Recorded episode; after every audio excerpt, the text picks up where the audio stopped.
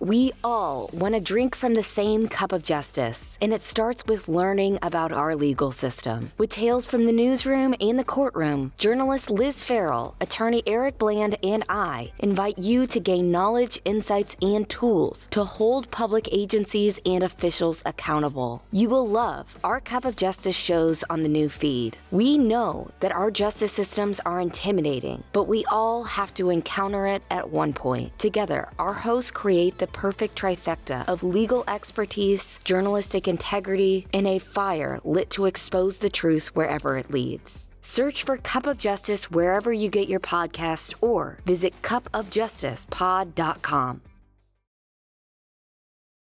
I don't know why the Stephen Smith investigation went so sideways from the get go. But after almost eight years, I believe the investigation is finally heading in the right direction. And I believe justice is coming for the Smith family.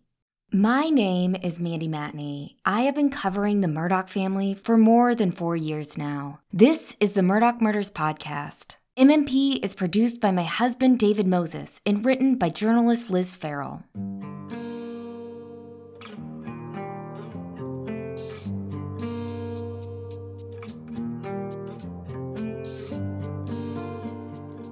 Well, happy Wednesday. I started to say that it's another busy week at Luna Shark Productions, but honestly, is it ever slow? I was silly thinking that things would slow down after the trial. But I'm glad that things are finally speeding up, exactly where they should, toward justice for Stephen Smith. I just have to say this for the sake of clarity. This is called the Murdaugh Murders Podcast for the moment, but we aren't by any means accusing the Murdaugh family of killing Stephen Smith. The case has been tied to the Murdaughs in several ways starting with a case file where the Murdaugh name was mentioned more than 40 times, which I counted individually on my own. There has been a ton of buzz in the Stephen Smith case, which is a great thing. Just like they did in the Gloria Satterfield case, attorneys Eric Bland and Ronnie Richter have done a full court press ensuring Stephen's case is front and center in the media, and it has worked. Just a few weeks after the GoFundMe was started by Sandy Smith, more than 3,000 people have donated a total of $113,000 that will go toward an independent exhumation, autopsy, and investigation into Stephen Smith's death. There has been significant progress in the last week. In fact, we got some great news as we were recording this episode that we will share at the end of this podcast. You'll also hear from Sandy and Eric at the end of this episode. And the progress goes to show that where there is darkness, there can also be sunlight. Speaking of things that need sunlight, as you all know, the trial of Alec Murdaugh has brought a whole new level of interest in the many cases connected to the family. And obviously, the biggest focus right now is on the Stephen Smith case. We talked about this last week, but we continue to see a lot of misinformation out there. Misinformation that is being used to push a narrative that could be harmful to the case itself. And what we mean by that is this. We strongly believe that this case remains unsolved because it was handled in a way that prevented it from being solved. I want to pause and let that sink in because that is one of the most important factors in the ability to solve the case now. We obviously can't control the narratives out there or stop people from sharing their incorrect assertions and assumptions, but we can and will call them out when we see them. Someone, and likely more than just one person, knows what happened to Stephen Smith, and more than that, knows why Stephen's case remains unsolved. Amplifying lies and drawing uninformed conclusions only serves to help that someone or those someones who don't want this case to be solved. So, the first thing we want to talk about is the case file itself. In 2019, I was given the unredacted version of this file when we were at the Island Packet. We are not the only ones who are in possession of that file. Since the murders, bits and pieces of this unredacted file, including the entire file itself, have been shared, not by us, with producers of various true crime shows. The indiscriminate sharing has resulted in foreseeable problems, like photos of Stephen's body being published without permission of the Smith family, or so much as a warning to them. It has also resulted in people using the file to legitimize their own questionable armchair investigations into this case, which in some instances could be considered interference. As journalists, we have a problem with that. We understand how decisions get made about what content to run, but the fact that the unredacted file has been out there and traded upon for no other reason than personal gain is disturbing and reckless. The way we used that file prior to 2021 was to inform our reporting. It has helped us understand what happened in the investigation in the months after Stephen's murder and why the investigation stopped. That file was dangerous, and we understood that. First, releasing it would have exposed the identity of the people brave enough to speak to investigators. This, in and of itself, has put people at risk. Second, it would have outed people who may or may not have been in the closet, whether or not they were considered people of interest. Third, it would have exposed to the killer or killers what investigators knew about Stephen's death and what they didn't know. And fourth, we had no way of knowing that what we had in our possession was the complete file, whether it was a true representation of the sum total of what had been done in the Stephen Smith case. That was the unredacted report. The redacted report was released shortly after the murders of Maggie and Paul. Sometime in late June 2021, it was announced that SLED had found evidence prompting them to take over the Stephen Smith case. After that, the South Carolina Highway Patrol released their redacted case file to the media. This was problematic then, and it's problematic now. It was problematic for all the reasons we've already said, but also in June 2021, Stephen's case was an open case. The normal course of action would have been for Highway Patrol to hand the file over to SLED, not release it. Why? To protect the people who had spoken to investigators and to protect the investigation itself. Even though the investigation up and to that point had been questionable, it was still worth protecting the work that had been done, at least until SLED's investigators were able to make sense of things. Now, as you know, we are huge proponents of transparency, but transparency doesn't mean the reckless release of information.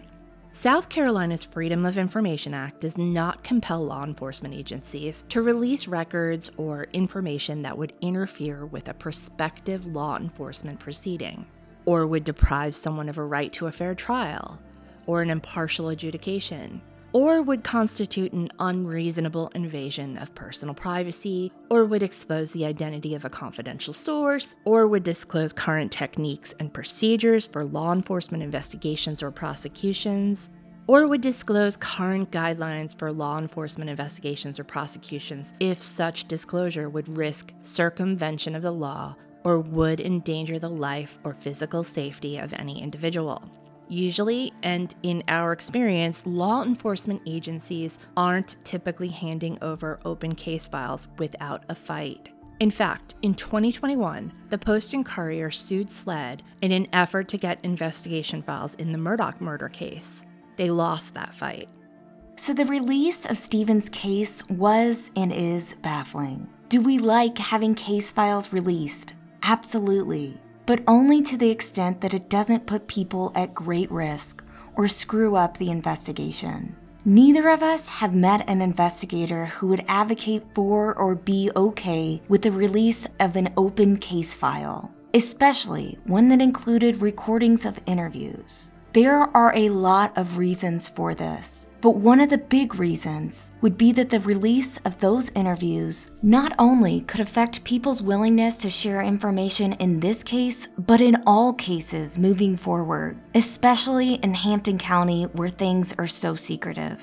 It's hard enough to get people to do the right thing and tell police what they know, especially in cases that involve strong and deep rooted power structures where there are potentially serious consequences. So, in consideration of this case being loosely connected to the Murdaughs in some way, And in consideration of the fact that Alec Murdaugh had deep ties to the Highway Patrol, we have to ask what was the point?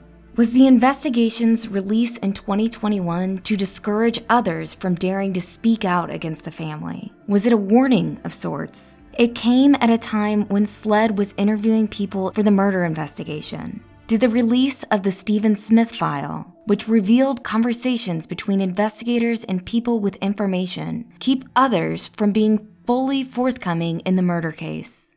We don't know what factors went into the decision to release the redacted case file in the summer of 2021, or who was involved in that decision. But we question what, if any, damage it might have caused or might be causing right now. And hopefully, the answer is none. That said, the release of the case file and this new and wider interest in the Murdaugh story has led to a few things. The first is the backlash we talked about last week over the letter Sandy Smith had written to the U.S. Attorney's Office, which the trolls have tried to characterize as defamatory to Buster because Sandy had shared the information she and her family had been given from people in the community. We are so puzzled about the online campaign to paint Sandy in this way, and we want to address something on her behalf, which is this. We have known Sandy since 2019, and she has been consistent on her stance about the Murdaughs and her son's death. The family is connected to this case in some way, but she doesn't know why. In 2021, Sandy spoke with a reporter from the New York Post and told her that she believed the Murdaughs had inserted themselves into the investigation of Stephen's death and she wasn't sure why. And this is evident from the case files. Sandy's words were then paraphrased by the newspaper on June 19, 2021, to quote Sandy and Todd Proctor, a former South Carolina Highway Patrol detective who was part of a team that investigated Stephen's death, believe the Murdaughs had some involvement, but the two have no evidence. No one in the family was charged or considered a formal suspect in the case. Two days ago, Sandy's words from June 2021 were again paraphrased to this by that same newspaper. Quote, Smith's mother, Sandy Smith, and Todd Proctor, a former South Carolina Highway Patrol detective who was part of a team that investigated Stephen's death, told the Post a week after the June 2021 murders of Maggie and Paul Murdaugh that they believed Buster was somehow involved. This has gotten further twisted by online critics who seem intent on depicting Sandy as being on a crusade a crusade that isn't to find out who killed her son after eight years of not knowing, but to take down the Murdaughs? It's almost like the past two weeks have been about building a case against Sandy in the Murdaugh Facebook groups and beyond.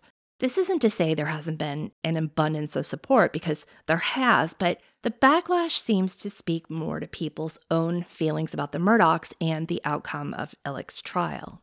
And that's what we find interesting. For some, Stephen's case has become an avatar for the Murdaughs, quote, being wronged, rather than what it is a case that wasn't solved because of how it was handled. Another aspect of the backlash was something we addressed last week as well, and how Sandy came to hire Charleston attorney Andy Savage and why she parted ways with him. One thing we should have pointed out last week is this November 17th, 2021 jailhouse call between Alec Murdaugh and Buster Murdaugh when Alec inquired as to whether people were still talking about their connection to Stephen Smith and Gloria Satterfield. Note whose name he also says. I would assume it's the same old thing. Brooklyn told me some stuff that was on it, and it, it, it was stuff that's, that's that's wrong. So I mean, it's just that same old um, Stephen Smith and Gloria and all that bullshit? Um, you know, I think it probably had to touch on that. I think this is, I think this, I think this one hit maybe a little bit more on the boat wreck. Um, I just know that there was some stuff that they that Brooklyn said that that was said in in the um in the little show, and it's just stuff that it's just stuff that's not important, but it just shows that if they believe if they are willing to state that in fact that they they just don't know what they're saying because it's, it's just stuff that's not true. I understand. So are they still trying to say out there like there's some mystery surrounding Gloria's death about how she died? Saying what now? About how she died. Are they still trying to make some innuendo there? Um, about Gloria? Yeah. I don't know. I um, Are they still saying anything about Stephen Smith, even though Andy Savage Yeah, I mean, I don't think no anybody. connection to us?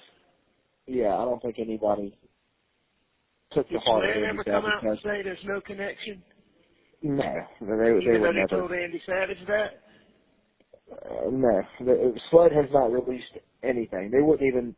They didn't even release a statement about what was this most recent thing. Um, there was something.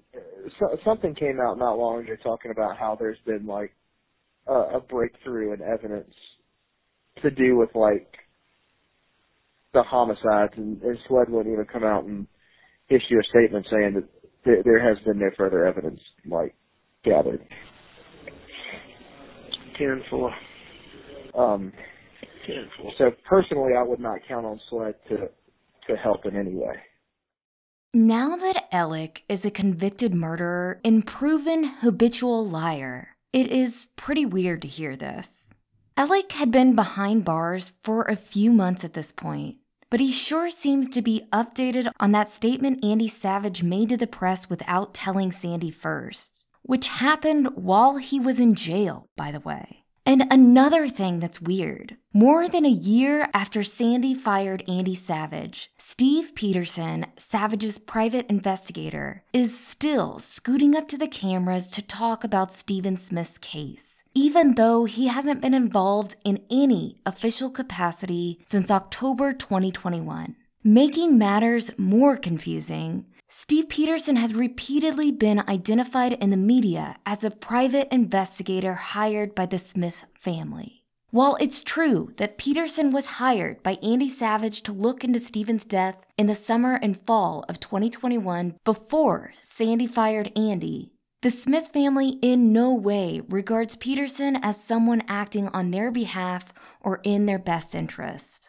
Here is a clip from episode 24 which aired in late 2021 to remind you of who Steven Peterson is. Steven Peterson did speak to her before the story was published and said that they believed that they had a suspect in the case and they didn't think that the Murdaughs were connected. But he told her that he didn't want to say anything until he knew for sure. So my thing was, I guess you would have. I thought that they would wait until they knew for certain before they put it all over the news. It's always a different slap in the face, the other cheek, I guess. Sandy Smith was crystal clear. She was not mad about the conclusion that Savage and Peterson apparently reached in the investigation to apparently absolve the Murdaughs. And also, I want to point out that Savage specifically stated that his comments were about Paul Murdaugh, but he did not add that much clarity. All I've ever wanted was the truth. I don't care who did it, what their name was. I want to know who killed my son. So, Stephen Peterson.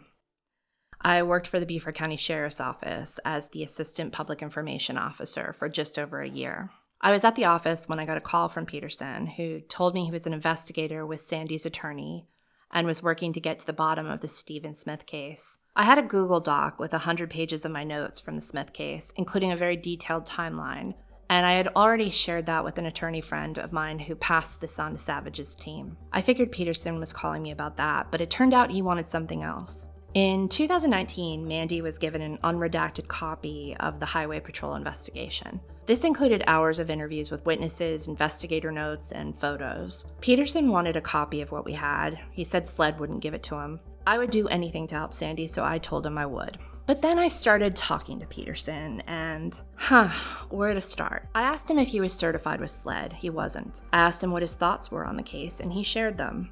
Now, a day before this, again in October 2021, Mandy had learned that law enforcement was starting to float the idea that Stephen really had been killed in a hit and run and the Murdaughs had nothing to do with it. So it struck me as odd when Peterson began telling me the same details that Mandy had learned. I want to be very clear here. We do not care whether the Murdaughs had anything to do with Stephen's death, and we certainly are not saying that they did. What we are saying, however, is that no one, no one can claim that the Murdaughs, quote, had nothing to do with the case when their names and metaphorical fingerprints are all over the case file. If they had nothing to do with it, then they are a very unlucky family.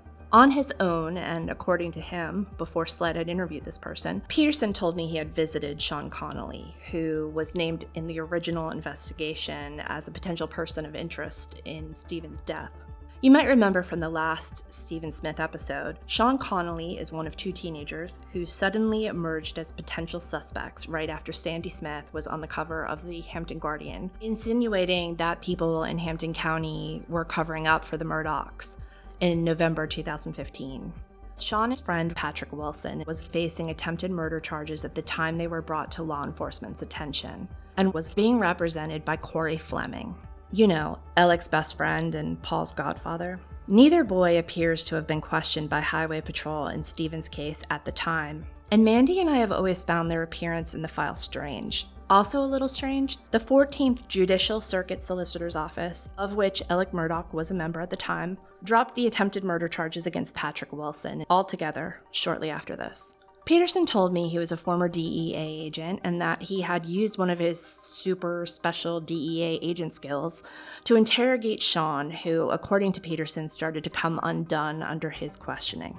Peterson told me he lied to Sean and told Sean that he had photos of the damage done to his truck the night Stephen died. He told me Sean got quote unquote squirrely and told him that he had hit a deer that night and that the damage to his truck was from that. When I asked Peterson what he made of the fact that Daryl Williams, the man who came forward about Sean Connolly and Patrick Wilson in 2015, had told a Highway Patrol investigator that Randy Murdaugh had urged him to contact police and tell them about Connolly and Wilson, Peterson told me that he had also interviewed Daryl. And guess what? Daryl now swears that Randy never told him this and that he didn't know why it was in the investigator's report. During our reporting, Mandy and I had been told the names of three kids who allegedly witnessed Stephen's killing, along with Buster and Paul, again allegedly. When I brought up these names with Peterson, he seemed to dismiss the idea altogether. Again, we do not care who killed Stephen Smith. We care about finding out who killed Stephen Smith. In that moment, in talking to Peterson, I got a sick feeling and immediately called Mandy afterward. We ultimately decided we would not share the investigation with Peterson until we got the okay from Sandy. In the meantime, though, we cut off all access to my notes and timeline. And shortly after this is when a TV station reported that Andy Savage was declaring that the Murdaughs had nothing to do with the case. And what's even weirder, a source close to the investigation told me she was interviewed by Stephen Peterson this fall. She told me, like Liz, that she felt sick while speaking to Peterson. She said that Peterson only seemed focused on information that could clear the Murdaugh's name and seemed to ignore all the other details that she was giving him. She said that he had a list of suspects in front of her during the interview and literally crossed off Buster and Paul's names in front of her despite what she was saying. So, essentially, Andy Savage apparently did three things for Sandy Smith. He appointed a PI on her case who appeared to have conducted a botched investigation that apparently concluded that the Murdaughs were not involved in Stephen Smith's death. He silenced Sandy during a time when her son's case needed momentum and the public's attention. And he made a public statement without her consent that attempted to clear the Murdaugh's name from the case. So, yes, we should be questioning Andy Savage's intentions in this case. I was devastated that he had made a public announcement without consulting me first. I felt betrayed. I felt very betrayed, you know, because I feel if you're an attorney and you're working my son's case, you're working for my son, that all information needs to go through me first. So I can prepare my children from the devastation, you know, I mean, it was just, I just felt betrayed, very betrayed. After that story ran, Sandy Smith and Andy Savage split ways. At that point, Sandy told me that she felt like she was better off doing this on her own. She was worried that she would never be able to trust an attorney again. We'll be right back. Thank you for listening to the Murdaugh Murders Podcast, the show that started it all. These 93 episodes will take you on a journey of twists and turns, ups and downs, tears and belly laughs.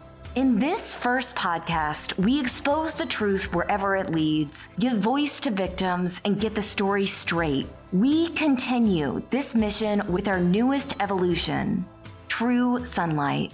Luna Shark's True Sunlight podcast is the antithesis of true crime. True Sunlight values accuracy over access journalism. True Sunlight is shed with empathy, not exploitation. True Sunlight is the intersection of journalism, true crime, and systemic corruption. We continue to shed light on Stephen Smith's case and Alex Murdaugh's co conspirators, but also we like to take deep dives into other cases around the country. True Sunlight empowers listeners to understand their legal and judicial systems with our unique brand of pesky journalism. Listen to True Sunlight wherever you get your podcast or visit truesunlight.com to learn more.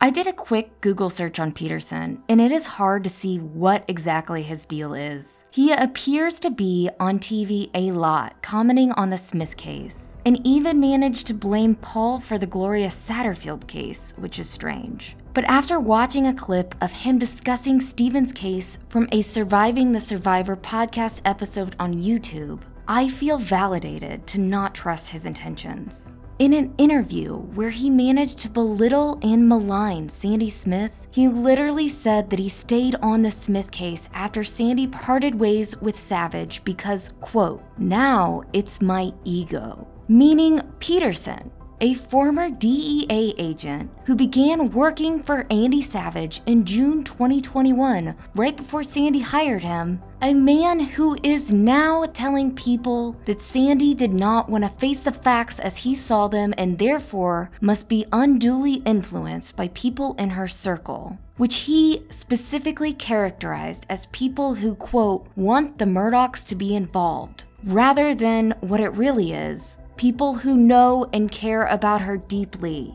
and know what she's been through. That Steve Peterson continued to conduct an investigation into her son's death even after she was no longer a client. You hear how crazy that sounds, right? And how that in and of itself is yet another prime example of how poorly Sandy has been treated in all of this. Instead of understanding that Sandy didn't like his methods and poor communication, nor did she like the threat that was made to her about speaking to the media. Instead of understanding why Sandy would feel distrustful and skittish, this man has made Stephen's death about him, and per his assessment, his own ego. The truth is this. Savage and Peterson once worked for Sandy, and Sandy simply didn't feel like she was the client that they were working for. In my opinion, she had every right to fire him. And the consistent twisting of facts to bend Sandy into this Murdaugh hungry monster is not only unfair, it is despicable and defamatory. There is a whole army of trolls out there trying to get this false narrative out that Steve Peterson is blabbering all over TV. So, my question is why? And is he working for someone? Because who wants to hurt a grieving mother who has been kicked around by the system for eight years. That is what he is doing.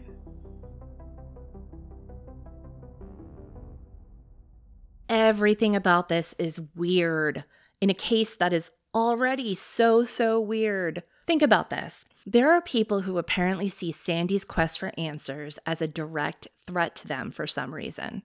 And people wonder why Sandy Smith keeps questioning whether she can trust anyone. They wonder why Sandy seems more comfortable with two small town reporters who simply listened to her back when no one else would. Sorry, they not only wonder, they accuse us of hijacking Sandy or exploiting her, when really what they're seeing is exactly what a relationship of trust looks like. So, back to the release of the case records, let's talk about some of the things that people new to the case are just discovering. We've discussed most of these elements of the case in previous episodes, but it's time for a refresher. Let's start with the jurisdiction issue because it's a big deal. It's the ignition point to how this case ended up in the hands of the wrong agency. In the initial moments after the 911 call, it was first believed Stephen had been killed in a hit and run, then by possible suicide, then by homicide. The case started with Hampton County Sheriff's Office and South Carolina Highway Patrol. When it was believed that Stephen had been shot to death, the sheriff's office, much like the Colleton County Sheriff's Office did at Moselle, called in SLED's crime scene unit to collect evidence. The coroner, Ernie Washington, believed that Stephen's head wound looked like a gunshot wound, and he even pointed out the entrance and exit areas to Highway Patrolman Tommy Moore. You know the name Tommy Moore because he is one of Alec Murdaugh's financial victims. In January 2018, Tommy Moore was injured in a car crash while driving in his patrol vehicle. Four months after the crash, Alec filed a complaint on his behalf in Orangeburg County Courthouse. Three years later, Alec is accused of depositing $125,000, which was only part of what should have been Moore's settlement, into his fake Forge account. Moore never got a penny of that initial payment. Also, Alec never finished the work on Moore's case. He seems to have used Moore as a way to get money for himself. Currently, Moore's case is being handled by Alec's former law partner, Mark Ball, the guy who was called as a defense witness, but whose testimony ended up benefiting the state. Prior to all this, Moore was one of the key players in the Smith case and seemingly the loudest voice in Highway Patrol who was questioning why an accident reconstruction team would be assigned to what was so plainly a murder case. Stephen's autopsy was attended by two agents from SLED and the assistant coroner of Hampton County at the time, Kelly Green. Dr. Erin Presnell was initially told that Stephen had been shot in the head, but she didn't have evidence of that. So the story goes she ruled his death the result of getting hit by a car. Two highway patrolmen, Tommy Moore and Todd Proctor, later questioned Presnell on this finding. There was no evidence of a gunshot wound, so Dr. Presnell ruled that Stephen was not killed by a gun. But there was also no evidence that Stephen had been hit by a car, and yet Dr. Presnell ruled that he was. That right there is the point of contention. We've seen several armchair experts recently assert that Dr. Presnell's findings were appropriate because they believe Stephen's head injuries the brainstem rent or stretch, the extensive skull fractures, the hemorrhaging of the brain and scalp, the laceration to the forehead, and the cerebral contusion were consistent with the injuries one could receive by being hit by a car. Now, we are not forensic experts, so we can't speak on whether those injuries are actually consistent with getting hit with the side view mirror of a truck. But what we can say is that context is key, and that SLED is now saying that Stephen was not killed accidentally by a vehicle. He was murdered. No other part of Stephen's body showed signs of getting hit by a car. Nothing on the road pointed to him getting hit by a vehicle. His clothes were untouched. His shoes were still on and loosely tied. His body appeared to be placed on the road in a manner inconsistent with being thrown and landing on the road. So that is the issue with Dr. Presnell's findings. She used evidence to determine that he wasn't shot to death, but she did not use evidence to determine so definitively that he had been hit by a car. The evidence showed that he was not hit by a car. So the highway patrolmen, the state's experts in reconstructing car crashes, tried to get her to explain her ruling, and they were met with hostility. Now let's talk about that rape kit. Our researcher, Callie Lyons, asked South Carolina Highway Patrol how many rape kits they've ordered on a person who died in a car wreck or as the result of being hit by a car. Here is Highway Patrol's response Quote, the law enforcement divisions within the South Carolina Department of Public Safety do not investigate criminal matters such as rape. Such crimes are handled by the local law enforcement agency where the incident occurred. So, why did they order a rape kit? Maybe they didn't. Remember, SLED attended Stephen's autopsy. At the time that Stephen was brought to MUSC, investigators believed he had been murdered. Stephen's autopsy does not explicitly mention a rape kit, but rather refers to oral, anal, and penile swabs that were taken as evidence and given to the assistant coroner Kelly Green. According to a Highway Patrol chain of custody form filed by Patrolman David Rowell, the swabs were given to Todd Proctor by the coroner's office, and Todd Proctor gave them to a patrolman named Laura Heydrich on August 11, 2015. Laura Heydrich is the last known person to have handled that evidence, according to the records. Laura Heydrich left State Highway Patrol in October 2015, just two months after she was in possession of the rape kit. Almost a year later, she was hired at the St. George Police Department, where she worked for two years. She then worked at the Berkeley County Sheriff's Office for a few months before she was hired at Yemassee Police Department in 2018. Yemassee Police Department, as you'll recall, is led by the Murdaughs' good family friend, Greg Alexander. You might also remember that shortly after the murders of Maggie and Paul, Alec paid Greg $5,000. Greg said that payment was a loan for his father.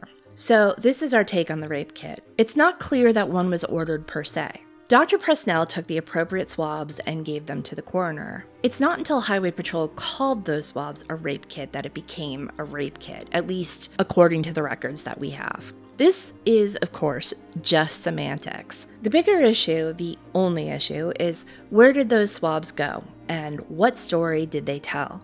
Highway Patrol needs to answer that question. Yes, it seems like they got stuck with a case that wasn't meant for them, but they played a role and the work they did affects the work SLED is doing now. So, where are those swabs? And while we're at it, why did Highway Patrol destroy video evidence in December 2015?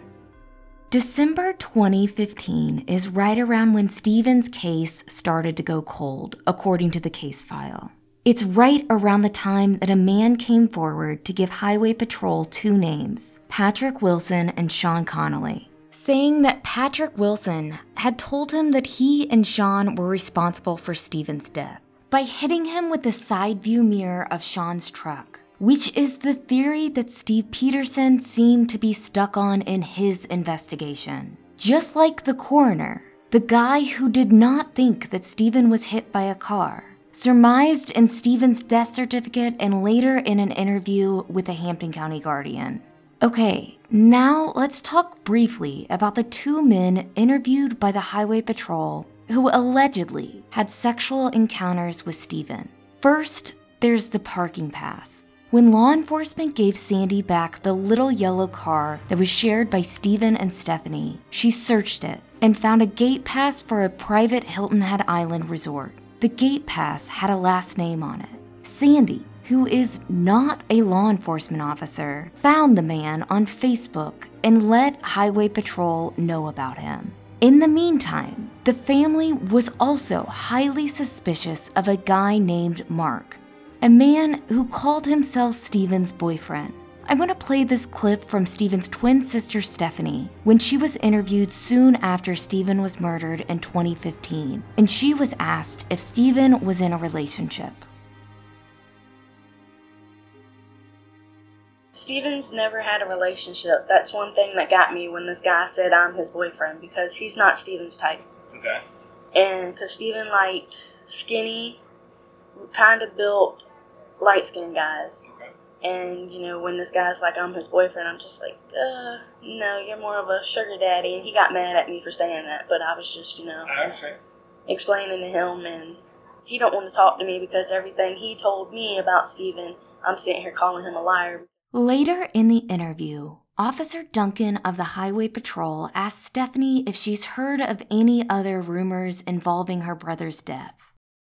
How about the the rumors that you've been hearing on the street?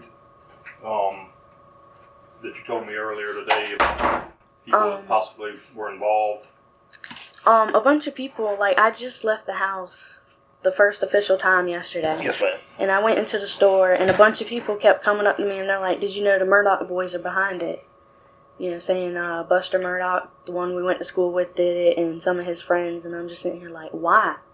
You know, it makes no sense. He's never said anything bad about Stephen. He's never been around Stephen to, you know.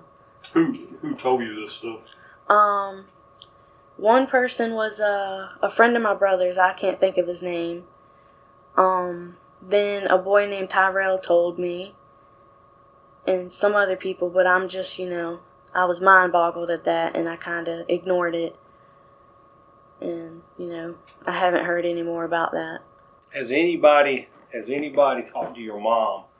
Now, and this is this has anybody brought it to the attention of your mom about you know rumors and things like that? Has she heard anything that you know of? Um, she's heard the same exact stuff I've heard, but she's more stuck on Mark did it, Mark did it, and all that. So.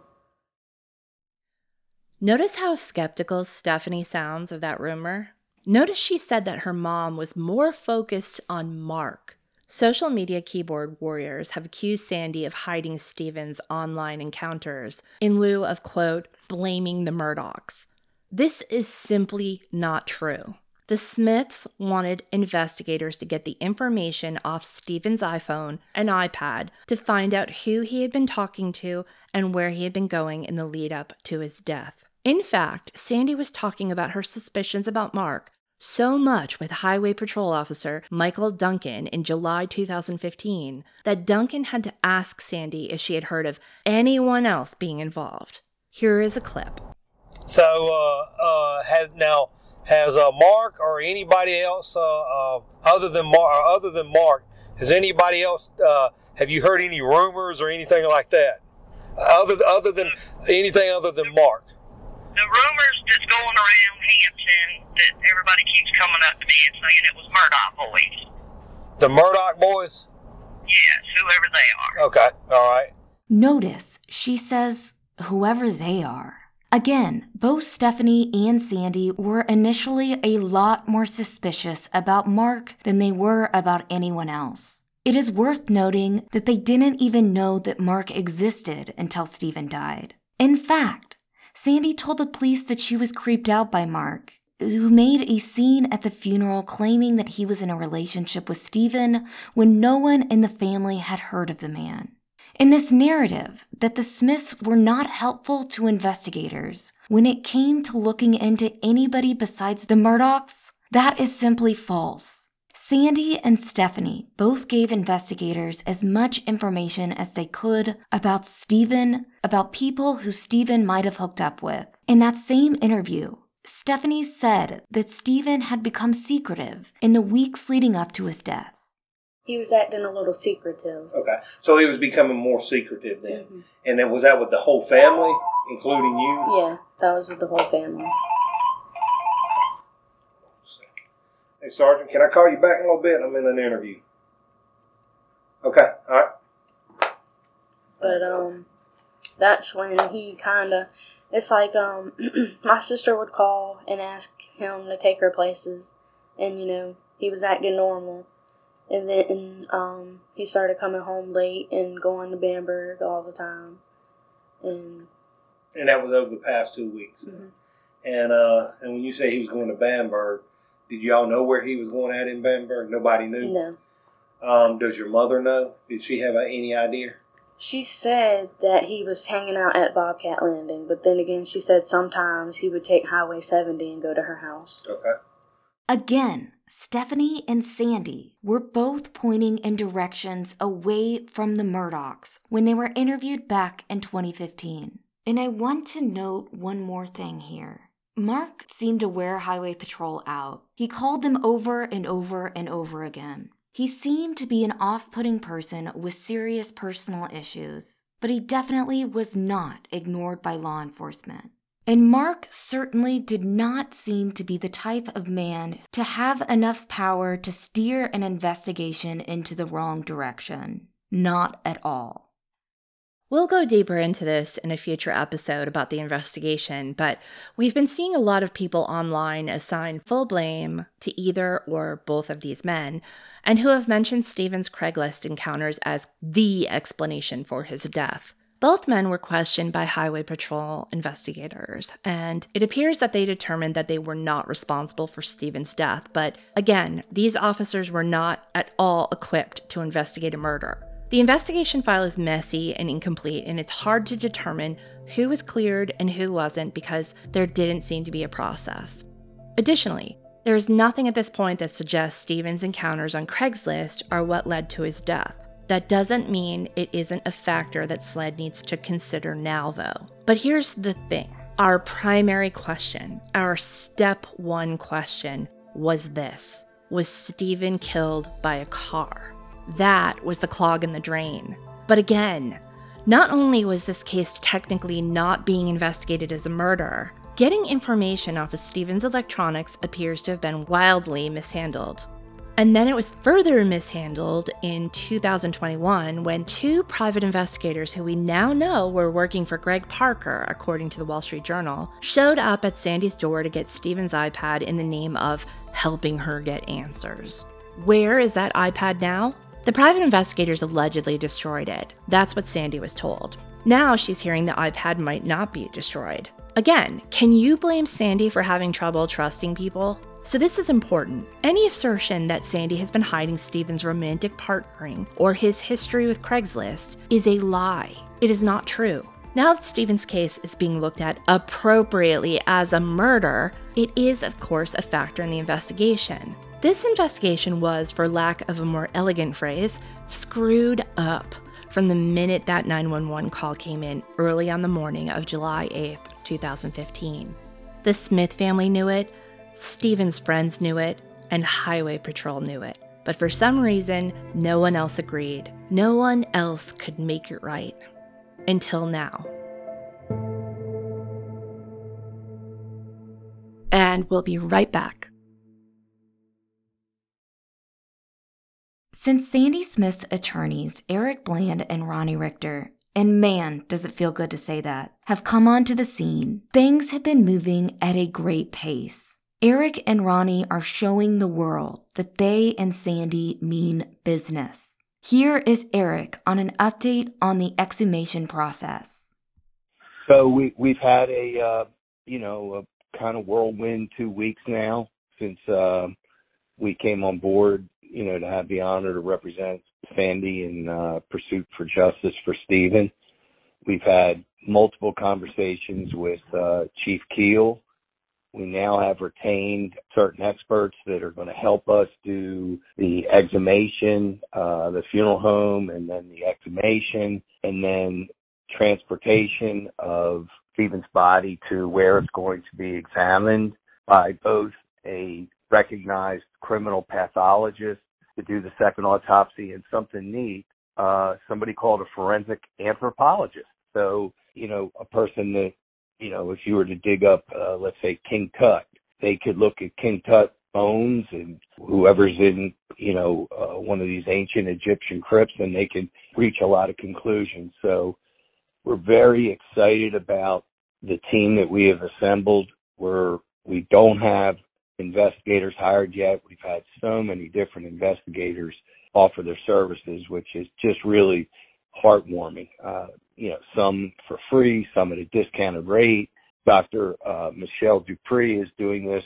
Uh, she's from Columbia, South Carolina. She's overseeing the assembly of all the forensic team and she's doing it for free. All we're paying is her expenses, which is just really, really nice. So we're in the process now of uh, applying for the permit. You have to get a permit issued by DHEC to do the exhumation. Based on what I'm hearing, I feel confident that we're going to get that. You know, we're trying to get it expedited, which means you, you know, may, in theory, you're jumping the line with people. So we're trying to be uh, cognizant of that. But I think it's promising. I think we will be in a position um, early next week or next week to have Stephen's body exhumed and the process begin. So that is a big deal. Y'all, Sandy has waited so long to get this ball rolling. And now the ball is full speed ahead. Answers are coming. Justice is coming.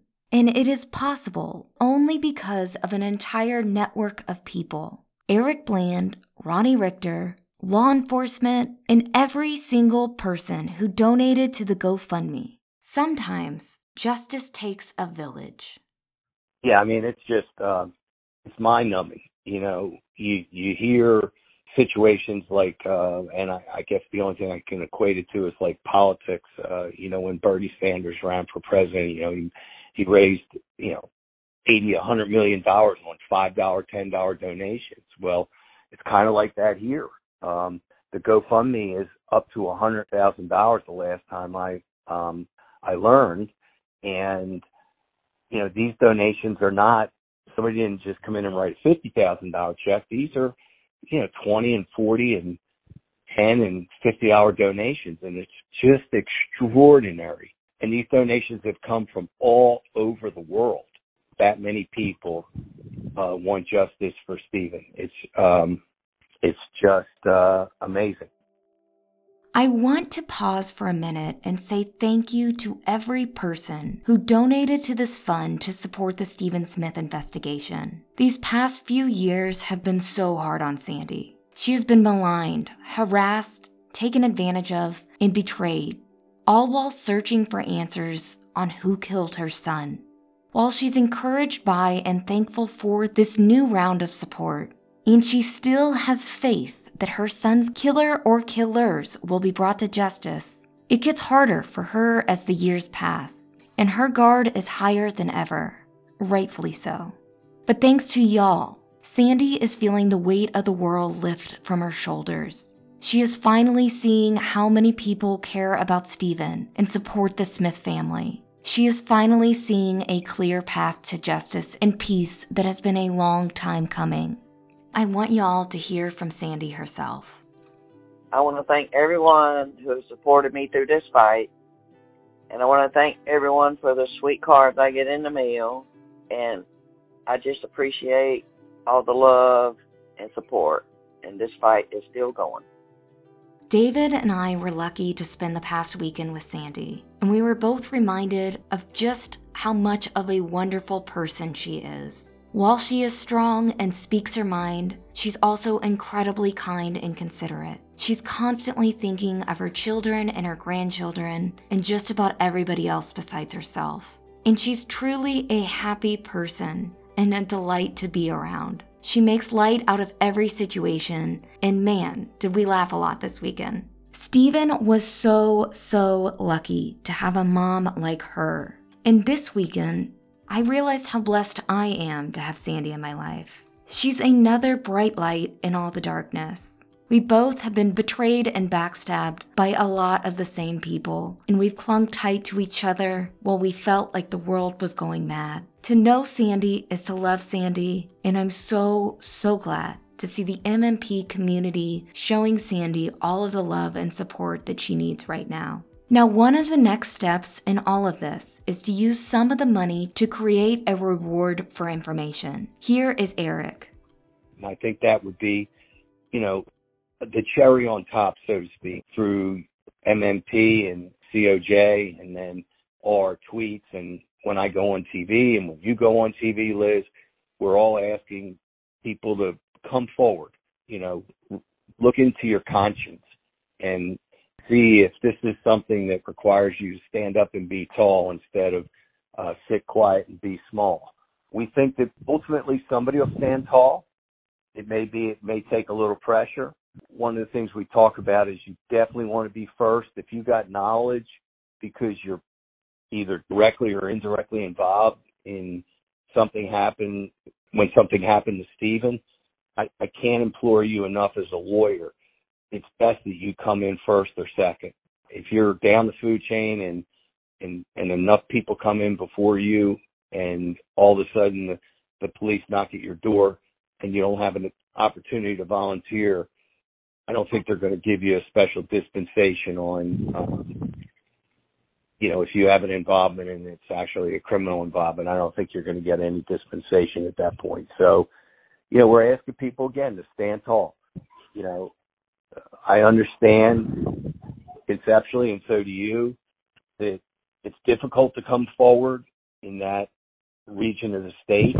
Um, not that this is a Murdaugh related matter, but it is uh, a Murdaugh related matter in the sense that it's all it got all ground up, the whole murder saga. Like we, we talked about, it was always, you know, one fifth of the story in any documentary or in any news program. And for better or worse, Stephen has gotten grouped into the Murdaughs, not by any evidence that they had anything to do with his death. And so maybe that caused people to be reticent about standing forward. But we certainly saw courage under fire, uh, quiet courage, and then also loud courage at the trial when people were willing to come forward and tell the truth. And, you know, enough time has passed. It, it's time that we find the right answer for Sandy Smith on what happened uh, to her son. And I don't believe that just getting the answer that he was murdered is enough. That's not justice. That's that's pouring the cup, pouring liquid into the cup of justice, but it's not a full cup of justice.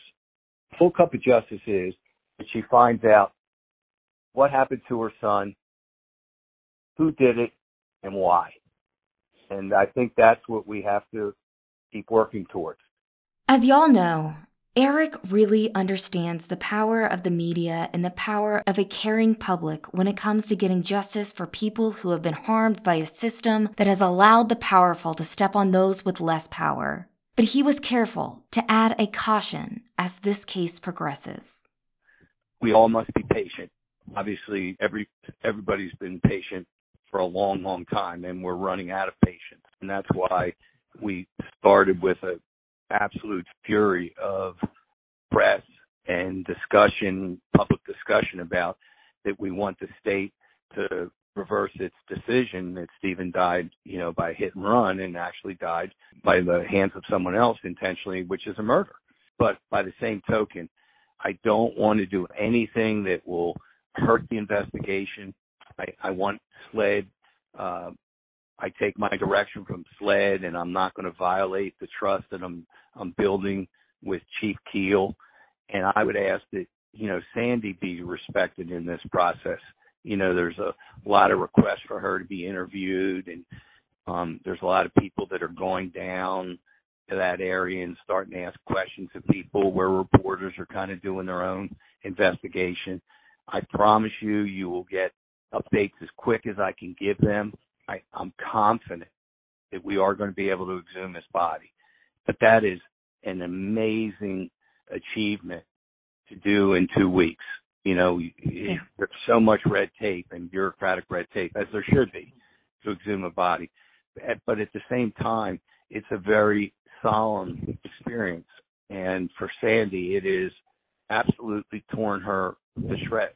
She has to witness her son coming out of the ground than coming out of a coffin where, you know, we're all religious in some way, shape, or form or another, where he's been at peace. Or he may mm-hmm. not have been at peace because he may be pounding on the coffin saying, I was murdered. But by the same token, we don't want people, you know, hounding Sandy. We don't want people trying to figure out when the body's going to be exhumed or who's going to do it. I promise you, all that will be shared with the public but okay. we don't want Sandy to go through more heartache and more turmoil because uh, this whole process starts to become a spectacle and a circus. Sandy has had an amazing team supporting her. In fact, as we were recording this episode, we got some really exciting news from Eric Bland. Uh, David, Mandy, Liz, hey, this is EB here. Just want to let you know we have some exciting news regarding the Stephen Smith investigation and exhumation process. Over the last week, you know, we've received a lot of inquiries from investigators and pathologists, not only from South Carolina, but all over the nation, wanting to assist and be part of the team that we're assembling. But the main guy that I always wanted was Dr. Kenny Kinsey. Uh, and everybody remembers him from the Murdaugh trial. He's the assistant uh, sheriff from Orangeburg County. He has agreed to become part of the investigative team regarding Stephen's death. And I think he's a great guy, a great addition. We obviously saw him in action at, at the trial and, and not only when the state put him on as a witness, but in the rebuttal case. He is somebody that I think everybody can relate to. And he's a guy that can get answers. He's a guy that can explain it. And we were looking for somebody that law enforcement would trust. And you know, we could get investigators who used to be in law enforcement, either with SLED or other law enforcement agencies. But I think there's nothing better than getting a current law enforcement agent to assist in this investigation. So we're really excited about it. We're really excited more for Sandy and for Stephen. And I have a feeling there will be more good news soon. So stay tuned, stay pesky, and stay in the sunlight.